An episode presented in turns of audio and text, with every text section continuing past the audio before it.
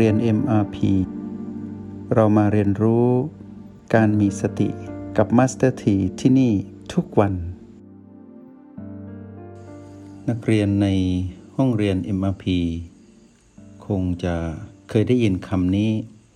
อยู่คนเดียวจงระวังยั้งความคิด อยู่กับมิตรจงระวังยั้งวาจาคำนี้เป็นคำที่ค่อนข้างจะ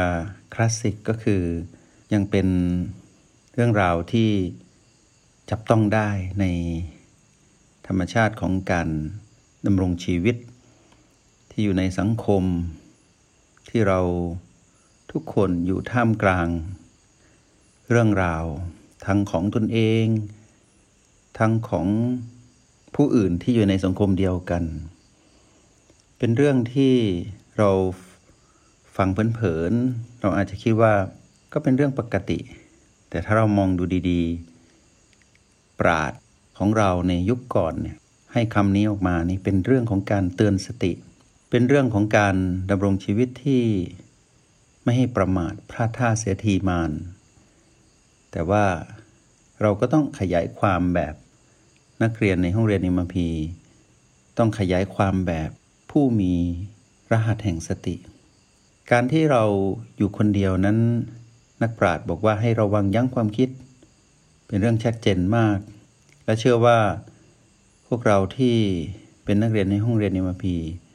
คงจะมีประสบการณ์การต่อสู้กับความคิดมากมายที่วิ่งแล่นอยู่ในกระโหลกศีรษะเรา แต่ถ้าเรามองดีๆ ความคิดอาศัย สมองเป็นเครื่องมือในการประมวลผลในเรื่องของกาย แล้วเรา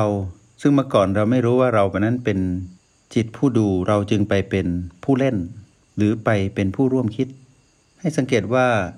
ธรรมชาติของความคิดนั้นจะแล่นมาที่กระโหลกศีรษะ มีเรื่องอยู่เต็ม หัวเต็มไปหมดเลย แล้วเราก็ไปรู้ว่านั่นคือเรื่องราวปกติของการทำงานของกายที่ต้องอาศัยสมองนั้นทำงาน ประมวลผล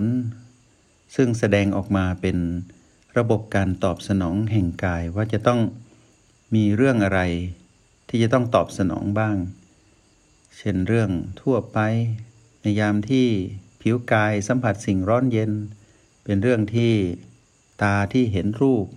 หูได้ยินเสียง จมูกดมกลิ่น ลิ้นไปชิมรสไปลิ้มรสแล้วก็ประมวลผลเข้าไปในสมองก็จะมีเรื่องราว ที่กายนั้นจะต้องประมวลผลแล้วก็ตอบสนองทางกาย ซึ่งเป็นเรื่องของข้อความหรือภาพ หรือเป็นการตอบสนองที่เป็นประสบการณ์เก่า หรือเป็นเรื่องราวที่กำลังจะตอบสนองใหม่ สิ่งนี้ก็จะมีการแสดงออก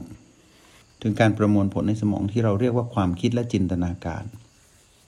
ทีนี้ด้วยความที่เราไม่รู้ว่าเรานั้นจะต้องเป็นผู้ดู เราจึงกระโจนไปเป็นผู้เล่น เราจึงไปยุ่งกับความคิด และจินตนาการในการทำงานของกายในส่วนที่เป็นส่วนประมวลผล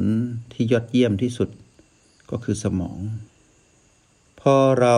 ไม่เป็นผู้ดูเราไปเป็นผู้เล่น เรื่องราวมันก็เลยไปกันใหญ่ สมองเขาทำงานปกติ กายเขาตอบสนองปกติ แต่พอเรากระโดดเข้าไป ธรรมชาติของมารก็ทำงานทันที ก็คือมารก็อาศัย การทำงานของกายนี่แหละ กระตุ้นให้เราไปเป็นเจ้าของความคิดหรือเจ้าของการประมวลผลในส่วนแห่งกายที่สมองทำงานอยู่ จึงเกิดการปรุงแต่ง เมื่อการปรุงแต่งเกิดขึ้น ก็จะมีเรื่องของความยินดี เรื่องของความยินร้าย เรื่องพอใจไม่พอใจ ชอบไม่ชอบ เสร็จแล้วก็นำไปสู่การคิดต่อ แต่การคิดต่อนี้ เป็นการกระตุ้นของมารคือตัณหา ให้เกิดการใช้งานสมองที่ไม่ใช่เรื่องปกติ เป็นไปตามความโลภเป็นไปตามความโกรธ เป็นไปตามความหลงผิด แล้วแต่มารจะสั่งการ เนื่องจากว่าเรานั้นไม่ได้เป็นผู้ดูเราไปเป็นผู้เล่น เมื่อเรากระโจนเข้าไปโดยไม่รู้ตัว ด้วยความที่เราไม่มีรหัสแห่งสติ รือไม่ได้เรียนรู้โปรแกรม MRP เราจึงแยกไม่ออกว่านั่นเป็นเรื่องของกายหรือว่าเรื่องของเรา หรือว่าเรื่องของมารพอเราแยกไม่ออก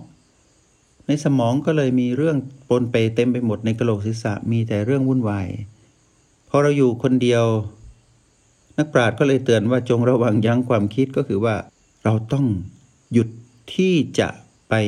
ยุ่งกับกายที่เขากำลัง ประมวลผลอยู่นั้นเป็นความคิดเป็นจินตนาการ เป็นการตอบสนองแห่งกาย ทีนี้เมื่อเรารู้แล้วว่าเราควรทำอย่างไร นักเรียนในห้องเรียนมพีมีรหัส O8 กับรหัส B5 แล้วก็ประตู สุดที่เราใช้ก็คือ เมื่อไหร่ก็ตามที่เราเริ่มเห็นความผิดปกติที่เกิดขึ้น ในกระโหลกศีรษะเป็นเรื่องราวที่เกี่ยวกับความคิดขึ้นมา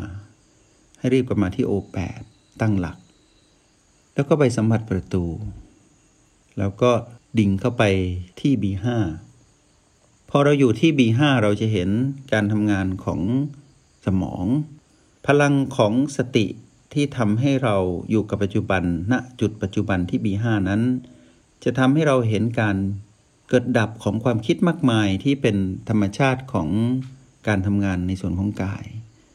มื่อเราเป็นผู้ดูเราจะรู้ว่าอ๋อนี่เป็นเรื่องปกติที่สมองเขาต้องตอบสนองในการดำรงชีวิตของกายตลอดเวลา เป็นจุดประมวลผล แต่เมื่อเราเป็นผู้ดูเราแยกได้ว่านี่คือเรื่องธรรมดา แต่ถ้าเราไม่สามารถอยู่ที่ B5 ได้เราจะแยกไม่ออกเลย แล้วเราก็จะไปยุ่งกับสมอง ไปรบกวนการทำงานของเขาทำให้เรานั้นไปกระตุ้นให้เกิดการปรุงแต่ง แล้วทำให้สมองทำงานหนัก ให้สังเกตว่าตอนที่เราอยู่คนเดียวคิดมาก ๆ เราไปยุ่ง เราไปเป็นเจ้าของความคิดเราคิดร่วม แล้วมานแทรกพีพีลบพีพีบวกพีพีไม่บวกไม่ลบเกิดขึ้น เรื่องราวโลภกดหลงเกิดขึ้นอยู่ตลอดเวลาเป็นเรื่องอดีตบ้างอนาคตบ้าง วิ่งไปวิ่งมานอนไม่หลับ เครียดปวดหัวทำให้เกิดอาการสะสมความกลุ้มใจความทุกข์ใจความกังวล วุ่นวายไปหมดจนเกิดเป็นความรู้สึกและอารมณ์ที่เป็นไปตามที่มานั้นควบคุมเรา เพราะฉะนั้นนักเรียนในห้องเรียน m พีอยู่คนเดียวจงระวัง ยั้งความคิดด้วยการใช้สูตร O8 ประตู B5 แล้วสังเกตก็จะเห็นการเกิดดับของความคิดแยกออกว่า นั่นเป็นเรื่องของกายคือสมอง และเป็นเรื่องของเราที่เป็นผู้ดู ที่ไม่ถูกหมันแทรก เราจะเข้าใจว่าเรื่องของกายเป็นปกติ แต่ถ้าเราไปยุ่งจะเป็นเรื่องของมันทันที ซึ่งไม่ใช่เรา พอเรามาเป็นผู้ดู พอเรากลับจากปีห้าประตูแล้วก็มาอยู่ที่โอแปดเรายิ่งจะมีพลังในการเป็นผู้ดู ถึงจุดที่ว่าแยกได้และเห็นการเกิดดับของความคิด และจินตนาการที่เป็นการทำงานของกาย และเห็นอารมณ์และความรู้สึกของเราที่ตัดขาดออกจากความคิด ซึ่งเป็นเรื่องของกาย แล้วเราไม่คิดร่วม เราจะได้ประโยชน์สิ่งหนึ่งก็คือ ตัวปัญญาที่เรียกว่า ปัญญาของผู้ที่เริ่ม เรียนรู้ในการรู้แจ้งว่าอะไรเป็นอะไร เราก็จะปลอดภัยจากมารที่กำลังจะใช้งานความคิดมาควบคุมเรา ทีนี้อีกคำหนึ่งอยู่กับมิตรจงระวังยั้งวาจา ตรงนี้ก็คลาสสิกมากนักปราชญ์บ้านเราเนี่ย ท่านมีภูมิปัญญาสูงส่งมาก ท่านเตือนเราอยู่เสมอแต่เราไม่ทันหรอก โดยเฉพาะการอยู่กับเพื่อนๆ ทั้งที่สนิทกันมานานหรือว่าเพื่อนใหม่ หรือกำลังคบหากันเป็นเพื่อนคำว่ามิตรนี้รวมทั้งหมดก็เรียกว่ามิตรภาพ ไม่ว่าจะเป็นในเรื่องงานเรื่องส่วนตัว เรื่องของความชอบความรักที่เป็นการปฏิสัมพันธ์กัน และคำว่ามิตรก็ไม่ใช่มีกันแค่สองคน ระหว่างเรากับมิตรที่เกิดขึ้น แต่ว่าอาจจะเป็นกลุ่มคน หรือเพื่อนร่วมงาน เป็นเพื่อนร่วมสังคม เพื่อนร่วมโลกคำว่าอยู่กับมิตรจงระวังยั้งวาจานี่ พวกเราคุ้นเคยดีว่าบางทีเราก็เผลอทำลายมิตรภาพด้วยคำพูดที่อยู่ในกลุ่มของการเสียดสีกันบ้างส่อเสียด พูดเท็จบ้าง การพูดสิ่งที่ไม่จริง หวังเพียงแค่ตลกก็มี ให้สนุกก็มีหรือ เพื่อกลบเกลื่อนบทบังความเป็นจริง เพื่อปกป้องตนเอง หรือด้วยเหตุผลต่างๆ หรือแม้แต่การพูดเพ้อเจ้อไร้สาระตลกปกฮาไป หรือแม้แต่คำพูดหยาบๆที่เราส่งมอบให้กับมิตรภาพ บางครั้งก็ทำลายความเป็นมิตรให้เกิดขึ้น เพราะเหตุแค่การขาดกันยั้งคิดก่อนที่จะเปล่งวาจาออกไป เราจึงเสียมิตรภาพหลายครั้ง และเกิดการทะเลาะเบาแวงแค่คำพูดแค่คำเดียวเองทำลายมิตรภาพที่ดีงามมาตลอดที่อุตสาห์สร้างสะสมมา ในการอยู่ร่วมกันกับเพื่อนเพื่อเป็นมิตรภาพที่ดี นักเรียนในห้องเรียน MRP เป็นผู้มีรหัสแห่งสติ ตรงนี้พวกเรารู้แล้วว่าต้องทำอย่างไรสุดแรกก็คือกลับมาที่ O8 ให้เร็วที่สุดก่อนที่เราจะเริ่มพูดกับคนที่อยู่ตรงหน้าเรา หรือกลุ่มคนที่อยู่กับเรา เมื่อเราตั้งหลักอยู่ที่ O8 เราใช้ B2 ช่วย หายใจเข้าลึก หายใจออกยาวแต่เบา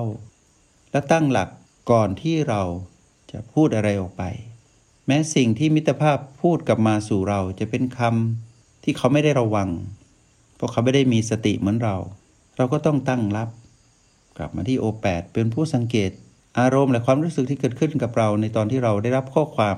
จากมิตรที่คุยกับเรา จากนั้นเราก็รับมือกับอารมณ์และความรู้สึกของเราก่อน ก่อนที่เราจะประมวลผล ใช้ความร่วมมือกับกายในการที่จะเอ่ยปากและพูดออกไป ถ้าเราเริ่มที่มีการปฏิสัมพันธ์ด้วย คำพูดที่เป็นธรรมชาติ ไม่ได้ก่อเวรก่อภัย ไม่ได้ทำร้ายเสียดแทงอะไร เป็นคำพูดที่มีประโยชน์ หรือเป็นคำพูดที่เป็นกลางๆเรื่องสนทนาทั่วไปก็เป็นปกติ เราก็สังเกต ยังอยู่โอแปดก็พูดไป ฟังไป เปลี่ยน B2 เป็น B3 บ้าง หากเกิดการกระทบกลับมาแทนที่เราจะโต้ทันที เราอาจจะใช้ B1 ช่วย หรือบางที เราก็อาจจะเฝ้าดูอยู่ที่ประตูทำความรู้สึกถึงพลังงานของมิตรภาพที่ส่งต่อมาให้เรา เราอาจจะรับมือกับเหตุการณ์ที่เกิดขึ้น นักเรียนในห้องเรียน MRP เมื่อปฏิสัมพันธ์กับใครด้วยคำพูด ต้องเป็นผู้ที่กลั่นกรอง พิจารณา แต่ความหมายนี้จะอยู่ที่การใช้สูตร O8 บวก B2 O8 บวก B3 หรือ O8 บวก B1 แล้วเกิดการปฏิสัมพันธ์ที่ดีคำว่าอยู่กับมิตรจงระวังยั้งวาจา ก็จะเข้าสูตรของปราดว่าทำอย่างไร วันนี้พวกเราได้รู้แล้วว่า อยู่คนเดียวจงระวังยั้งความคิด อยู่กับมิตรจงระวังยั้งวาจาคำตอบอยู่ที่จุดปัจจุบันทั้ง 9 เพื่อรับมือกับ PP บวกลบไม่บวกไม่ลบที่เกิดขึ้นในการดำรงชีวิต ทั้งการอยู่ผู้เดียว กับการอยู่ท่ามกลางผู้คน วันนี้มัสถีนำสิ่งนี้มากล่าว เป็นเรื่องเบาๆที่เราอาจจะมองข้าม ความคลาสสิกของภูมิปัญญาของปราดบ้านเรานั้น สูงส่งมาก เมื่อเราเอาโปรแกรม MRP รหัสแห่งสติไปจับ เราก็จะรู้ว่า สิ่งที่งดงามนี้ ภูมิปัญญานี้เราจะทำอย่างไร วันนี้เรารู้แล้ว มาสถีก็ขอให้นักเรียนในห้องเรียน MRP ทุกคนได้เป็นผู้ ระวังความคิดเมื่ออยู่คนเดียว แล้วก็เป็นผู้ที่สามารถระวังวาจาเมื่ออยู่ท่ามกลางมิตรภาพ ขอให้มิตรภาพที่งดงาม และความสุขเย็นในยามที่อยู่คนเดียว จงเกิดขึ้นกับพวกเราทุกคน แล้วพบกันใหม่ จงใช้ชีวิตอย่างมีสติทุกที่ทุกเวลา แล้วพบกันใหม่ ในห้องเรียน MRP กับมาสเตอร์ที